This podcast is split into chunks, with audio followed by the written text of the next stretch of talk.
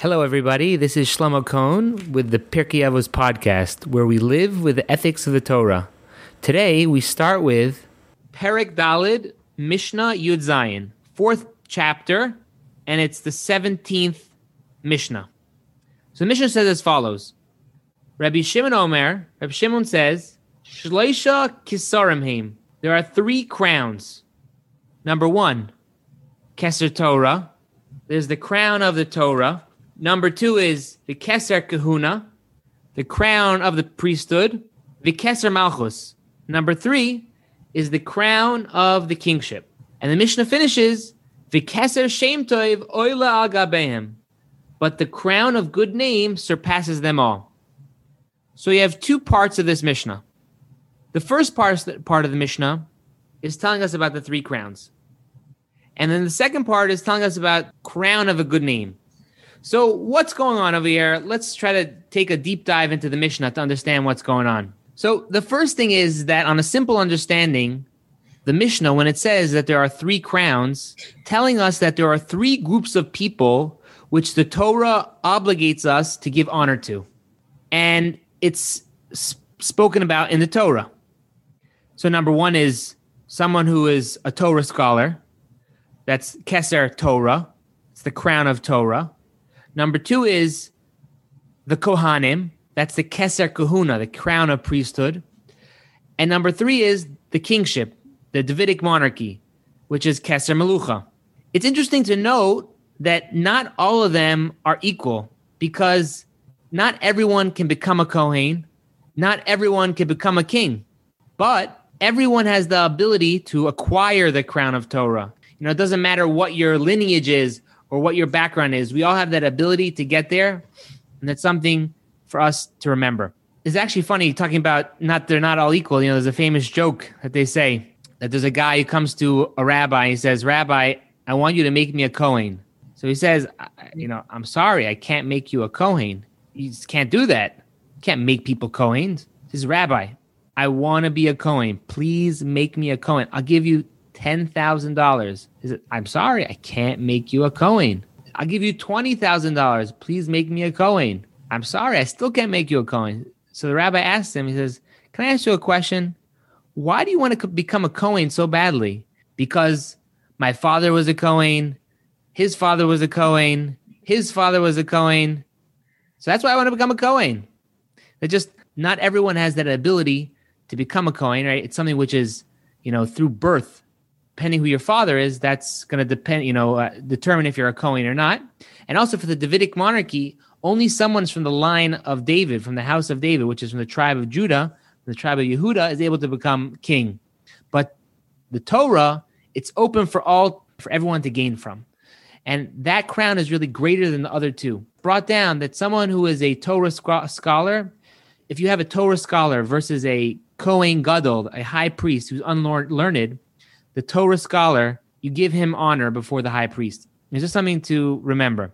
Now, the question you could ask is that how is it fair that somebody who's born to a certain tribe, such as a Kohen, or someone who's born to the Davidic part of that direct line from David, they have the ability to become the, the king. Why should they deserve my respect?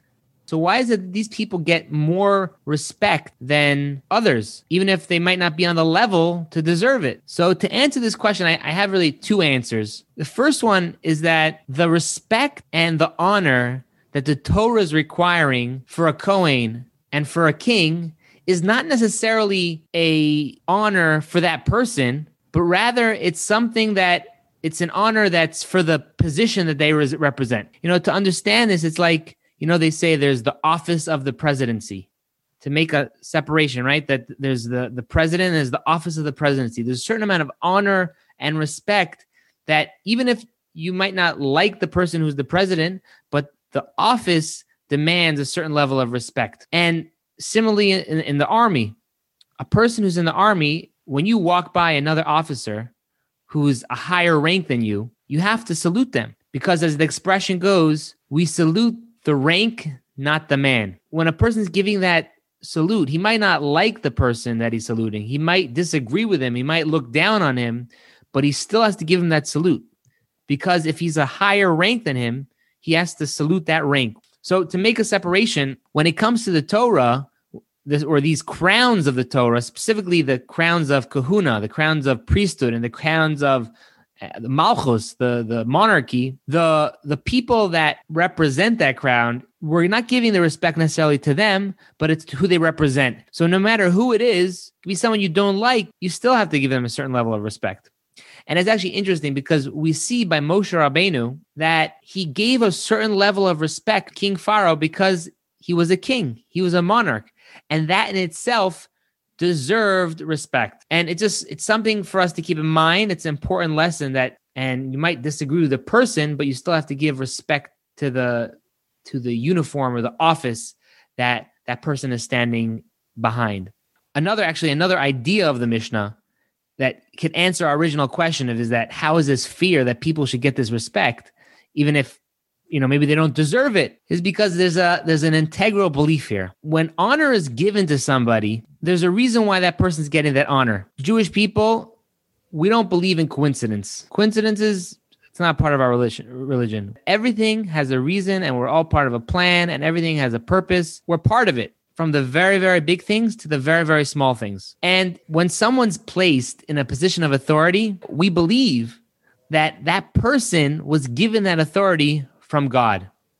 So the next time you're in the DMV and the person behind the counter is giving you a hard time, you have to realize that that person as well was given that authority from God. It's something that demands our respect as well. So when you have a, a king or a Kohen, the Kohanim were the teachers of Israel, the king obviously is a ruler, there's a certain realization that they were given that authority from God, and that's something which deserves our respect. Let's continue. Keser Torah, the crown of the Torah. That was a, that was another one of the crowns. Now, it's something we can all attain, as I mentioned before. And the reason why specifically a Talmud Chacham, a Torah scholar, deserves our respect is because if you have someone, what is a Torah scholar? Let's look at it that way. Somebody who's in a pursuit of truth in a pursuit of making himself better, that also demand respect. So the second part of the Mishnah continues, the crown of kingship, the Oila Al and the crown of a good name surpasses them all. The Mishnah is teaching us that if somebody has a good name, it's worth more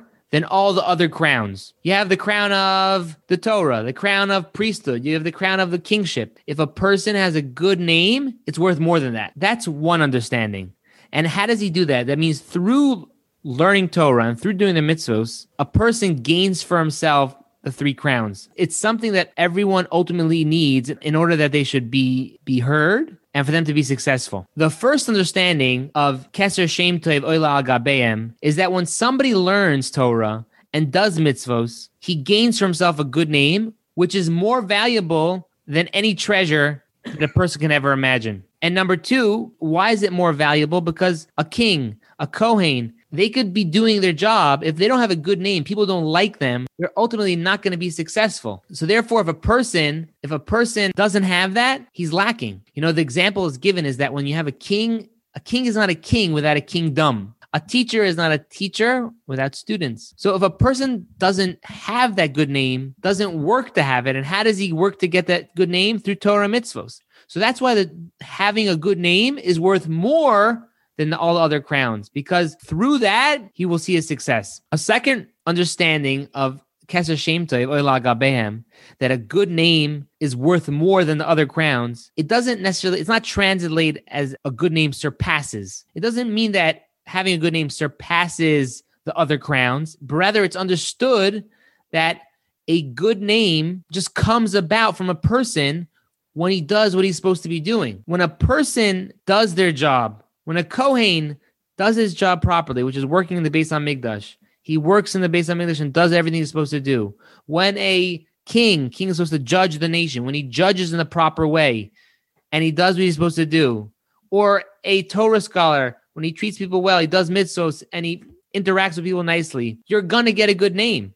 That's just what happens. You know, a lot of times people think that in order to get a Shem Tov, a good name, you have to do some big actions. You have to accomplish some big, huge accomplishment. It's it's really not like that. When you do what you're supposed to be doing, you know, you learn Torah, you learn Torah, you daven, you treat people well, you do what you're supposed to be doing. So then you get that good name.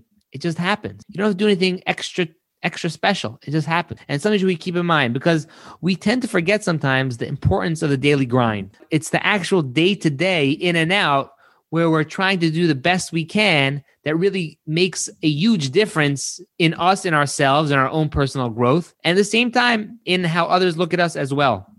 And when it comes to Shem Tov, that's one of the things which I think it would affect. The idea that when we do what we need to do and every day, day in, day out, we're going to get that good name. And that's another idea of the Mishnah. Thank you, everyone, for joining the Pirkei Avos podcast. Have a great day. If you have any questions or comments, please feel free to email me at rabbishlomokohn at gmail.com.